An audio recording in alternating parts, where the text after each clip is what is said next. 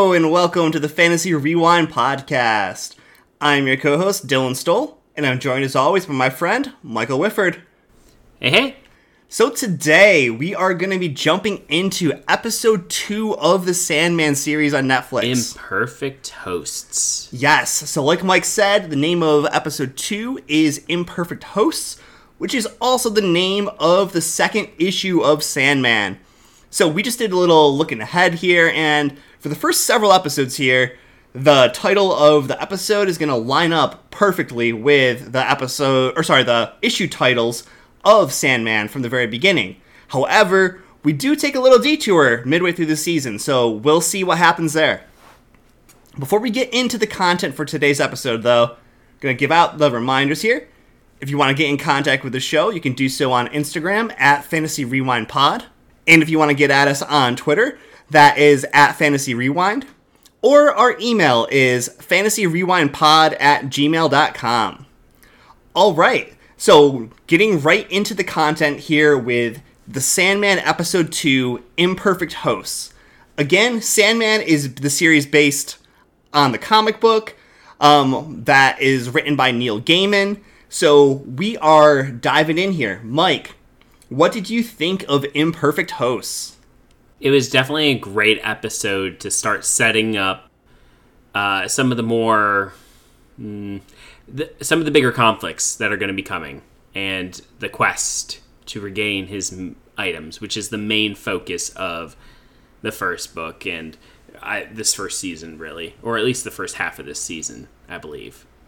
Yeah, like for me, like I thought that Imperfect Host was a filler episode, but a filler episode full of information that was like setting up everything to come. It also yeah. was one that I thought was really good at like tugging at the heartstrings a little bit there, as well as providing some of that weird factor that I'm sure Sandman is going to be full of. And so, like, what I mean by that, um, very early on into episode two, you meet Cain and Abel from the Bible. so I was like, yes. what? I was like, what's happening here? oh yeah. Then there's more. Uh, Eve is in the dreaming too. Oh, okay. Wow. Yeah. Yeah, that completely caught me off guard. Um, because again, I have not read the Sandman comics until after I've watched the episode here, mm-hmm. whereas Mike has read them before. Um, and everything, so he kind of already knows what's kind of coming, maybe and I'm kind of looking at the comics after the fact, being like, "Oh, this is this is in here. This actually does happen, or this is totally different." And one of the things that I found interesting that happened in episode two, right off the bat, so Lucienne, the librarian there for for Morpheus in the Dreaming, there, she in the comics obviously is a male character. However, she's not even present in this issue here for episode two, Imperfect Hosts, um, mm-hmm. towards the beginning here, whereas in the series, she sends him off, like, after the the item that he has made in the dreaming personally to try to gain some power back there. And so another aspect of that that I found really interesting was just the dynamic between the two, how she's kind of like that subservient person that is like worshiping Morpheus or a dream as like her lord or whatever but she also acts out in what the ways that she sees that are uh, that are best. And i thought that dynamic between the two should probably play out nicely throughout the season here. Oh agreed. And i like that they've been having her more present than she was in the books.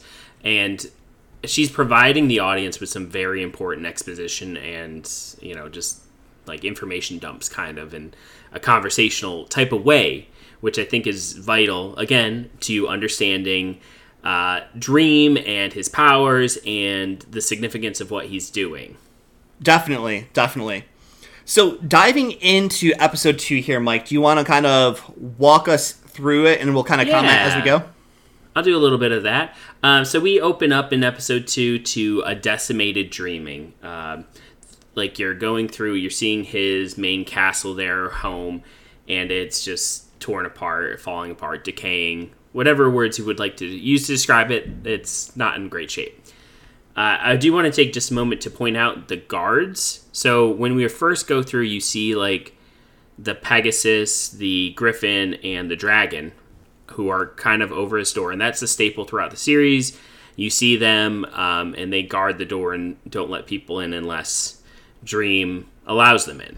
Uh, it's kind of it's kind of a, just something that goes throughout the series. You'll see, and you see them all turn to stone. And I, I still think that's such a nice touch. All these little details that are there and present. They really spent a lot of time making sure that the sets and the visuals really stayed true to the source material, and I think that was really important. We go into it, uh, into the main hall there. You see Dream Morpheus kind of walking around, like, what the heck happened? It's all gone. Uh, Lucienne's talking about how she had a journal detailing everything, and then all of a sudden the words are disappearing, and then the library disappeared, which mirrored what happened in the uh, comic as well. Is that those libraries did disappear? Those books really are just dreams recorded, which is kind of cool. And then she's giving exposition, you know, about how it all went away, and then he tries to. He's like, "Oh no, this is so bad," and tries pulling pulling it all back together. And then as he's doing it, it's just like, "Oh no!" falls to the floor. And see- I kind of, I'm not gonna lie, I laughed just a little bit at that. I like that part because I thought it was cool to show like how after a hundred years of captivity, he's like, "Oh, I'm I'm this big bad man. You know, like I can do whatever I want to mm-hmm. do. I'm Dream of the Endless." Rah! Oh crap! I can't do it. doesn't quite work that way, and it Yes. shows just how important those items that we're taking from him are. Mm-hmm. Um, and because, and you find out later on in the next episode, and I don't really feel like this is too much of a spoiler that he, those items are part of him. Yeah, like I know you had mentioned that a couple times already, um, but I think it was cool to like see that actually addressed in the show. And like when we talk about episode three, we'll get to that part there and go into more details. and I keep bringing it up because it's gonna be important later on. um, anyway, so he tries doing that, falls flat on his face. He says he has to get his items back. Ask if there's anything left in the dreaming that he had built. Lucienne's like, "Oh well, you know what about all this? That's all You built everything. like, Yes, which is true. And he's like, something's still intact. And then we cue over, and she's like, yes. And then we cue over to um, to Cain and Abel. Cain and Abel. Um, well, actually, we also have a um, switch to Ethel Oh, that's true. Yeah. Cripps. Um, now, I do want to say this. I thought this was really interesting. They made the time, like, what year she is. Like, we know it's present, but, like, is it our present or is it, like, Mm-hmm. 1990 or 2000? You know, they made the time very ambiguous. Right, Like, there's yeah. items in her, um, in her apartment where it's like, oh, like the TV monitor. Like, that's old. Like, this must be, like, 90s. But then the phone is kind of nice. And then the fact that she, uh, has, like, an electronic, like, lock. So it's all very the timeline there is very ambiguous, which I thought was really neat and kind of a nice way to do it because since she has lived for so long. See, that's how I kind of took it. I kind of took it as like seeing a little bit of everything throughout the time to like mm-hmm. show she's lived through all of these innovations, all of this invention and everything. But the modern cell phones, the modern security systems, that's That definitely flip phone, well, semi-modern, Yes. whatever. which I mean are coming back, so you know Yeah. it could be modern. Right, Uh, but I thought I thought it was cool though. but all that was like screaming like modern-ish, like 2000s and later for me. Now we had uh, Con- uh, Corinthian show up, and he does a lot of he. This is also a very exposition heavy kind of conversation, and it's really setting up for this idea of Dream being very wrathful. Like, hey, it doesn't matter that you didn't take it; uh, he's going to come for you too. You, your son, everyone you love. And this is really important. This episode and next episode, I think, are really good in building the ideas about what kind of person, and I put that with air quotes because he's not really a person, uh, what kind of what Kind of a being, Dream yeah. is. Yes. Like, what does he believe in? What does he think is important? What is what does this character care about? And really, it's a big piece here is duty. And I don't say that like, you know, duty, duty, but like duty. He believes he has a job to do, and his job is to keep the dream realm going and to make sure people have dreams and nightmares, and he provides those things. And that's really evident as we flip back over and we go to Cain and Abel. and this next scene. What did you think of this scene, Dylan? So this scene here, like I said, I watched the show before I read the comics, and I was like, wait, Cain and Abel, like, what are they doing in this show? Like, I thought this was Sandman, not like some book of the Bible come to life here. But watching this scene here, I thought it was a really interesting take on Cain and Abel. It took like the classic tale of, you know, Cain being the first murderer, killing his brother Abel being the first victim, and switching it around a little bit, showing it in a little bit of a humorous light there with some fantastical elements thrown in, like Abel rising from the dead every time that Cain kills him and like I thought that Gregory was really cool and fun and oh, everything. Oh, man, yeah. And just oh my god, what happens to him later on? He was it, that was really I agree tugging at the heartstrings like they did such a good job. He was basically a dog. Yes. And it was like the cutest dog, the goodest boy, and he's gone. Um, yes. Uh, so I don't know if you caught this, but Cain and Abel they so they live next to each other. Yes, in separate houses. Um, yes. house Cain of the mystery and house the of house mystery, of secrets. and Abel is the House of Secrets. It's really important. And I, I, I actually, uh, we skipped just a little thing here, but that's really important.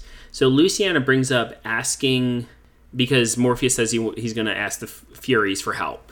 Uh, the three, the three in one, the kindly ones, which again is a good name to remember. He's going to ask them for help or assistance in finding his lost vestments.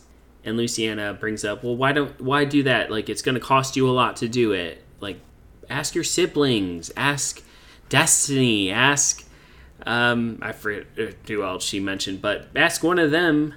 But Morpheus refuses. Right. I was actually going to bring this up later if you didn't bring it up, so I'm glad that you are. So, yeah. It shows an important thing one about Dream, Morpheus. He believes that, you know, each of us are responsible for our own uh, you know, realms and we don't interfere with each other. And as she points out, the others don't necessarily believe that like he does. And that's that's important to remember as we continue going forward.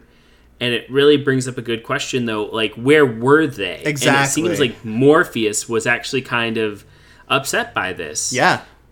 and uh, you'll find later on that he does he is relatively close with some of at least one of his siblings so that's important to remember as we're going forward as well I had the same exact questions that Dream did, to be honest. Like, I was like, wait, so you have all these siblings here. You're saying, Lucienne is saying, go get help from them for this. Well, why didn't they help you escape in the first place? Why didn't they help you when you needed it? Was it because you were too proud to ask or whatever? Or was it because of some other reason that we see going on here? But also a quick correction for you. So it is just Lucienne, not Luciana. Okay. Um, um, Okay, just that's like in the show it is in the comics. Yeah. They just gender swapped it, kept the name exactly the same there.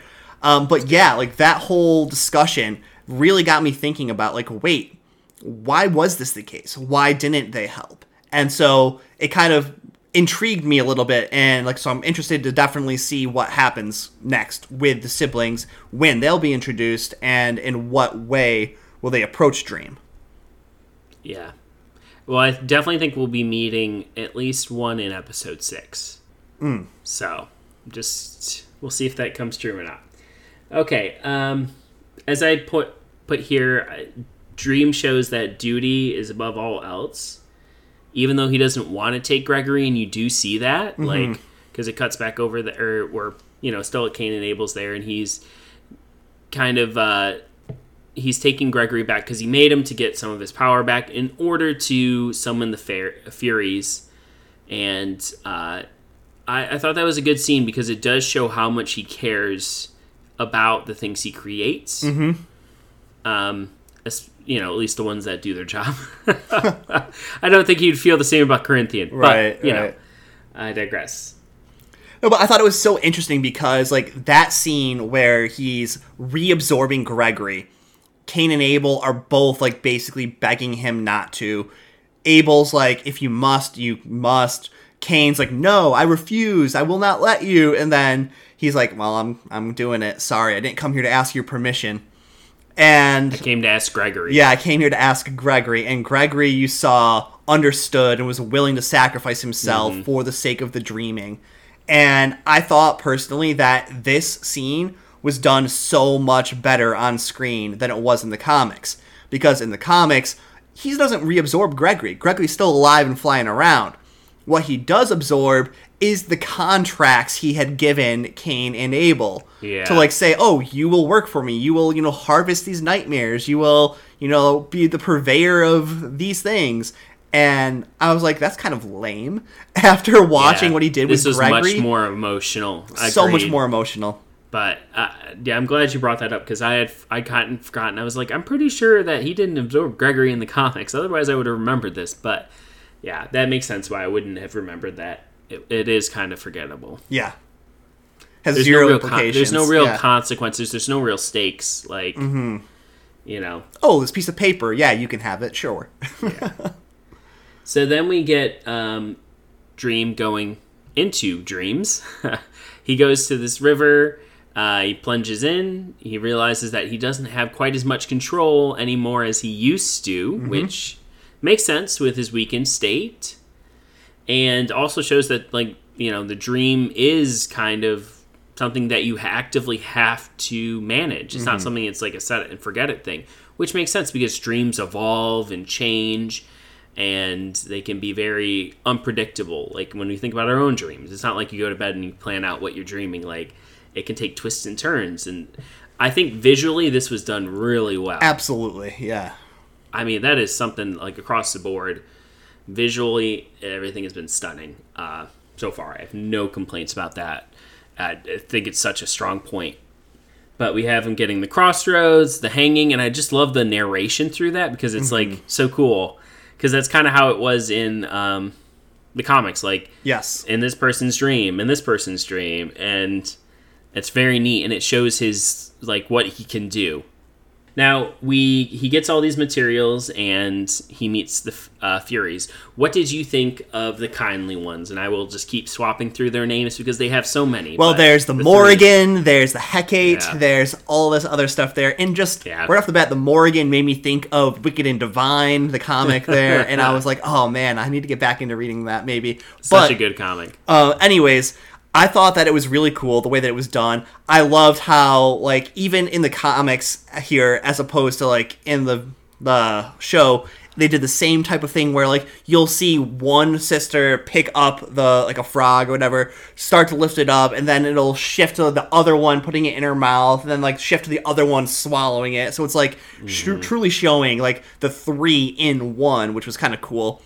Um, I thought that the whole scene here was definitely definitely interesting. Um, I like how they did give him riddly answers, like vague answers, and he's like, "Wait, who has it? A mother gave it to her son. Well, where's the son? One question per person." know. And I was like, "Oh man." Um, but I thought it was really interesting too because looking at that scene from the perspective of the show, comparing it to how it was done in the comics, the comics integrate several DC characters here. Like, it's like, oh, this one, the Justice League has it. Oh, this one, John Constantine has it. Oh, Yes. this one, you know, as the mother gave it to her son. Um, that was the only one that was exactly the same. But um, the Well, and I mean the Constantine one, they really just yeah, we'll, we'll get to that next episode. yeah. Next episode. Um, but yeah, the the entire scene there, I thought it was really cool how, like, basically they accepted his uh, what do I call it? His offering of dreams to them, and it made me question, like, why do they value these dreams, or is it just like the symbology that it represents? Hmm. I think it would be the symbology more than the actual like dream. And I mean, when dream makes something, it becomes reality. Really. Yeah. Well, like, I know they got down on some snake, but like, Oh, yeah, I was like, why would you want a hanged man? And then like, because in here you saw Dream himself getting hung and then like falling down into the next dream that he was going into Hmm. and everything. And he obviously only gave them the noose. He didn't give them himself. But yeah, I thought it was just really interesting and uh, kind of like a cool throwback to like Greek mythology a little bit for like how uh, how they were doing it.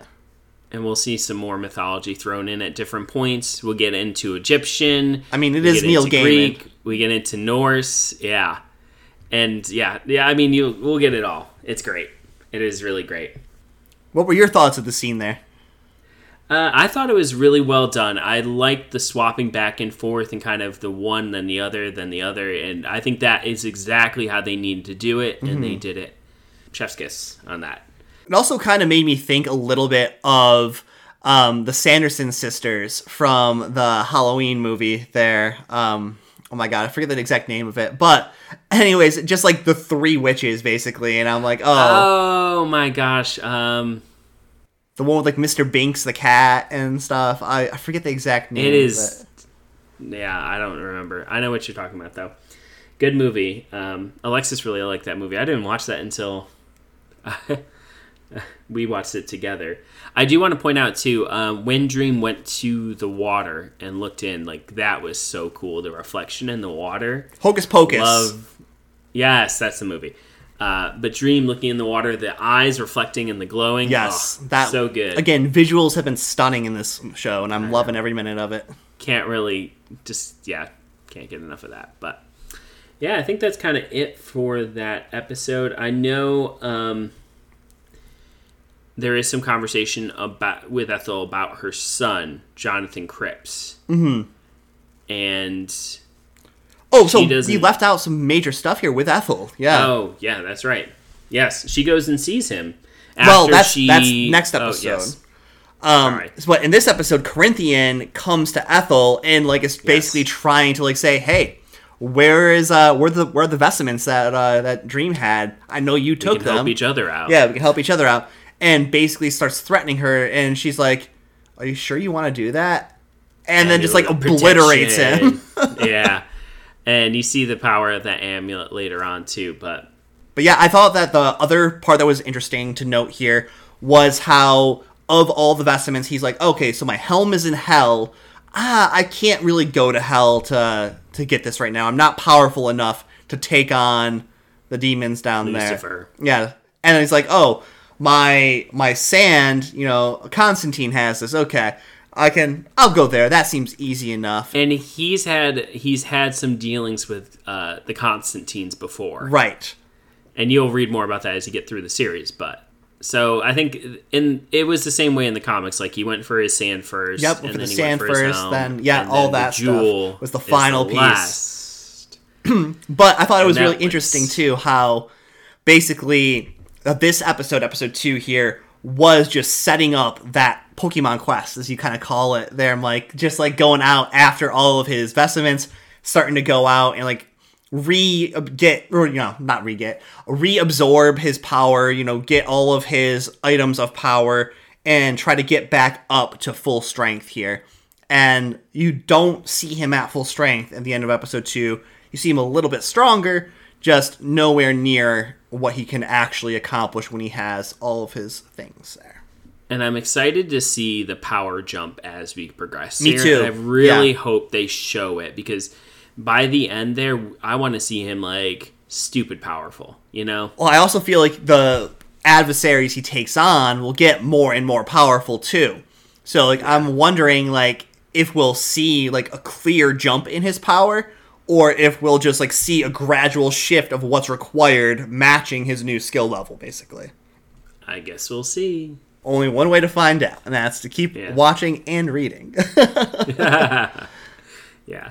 All right.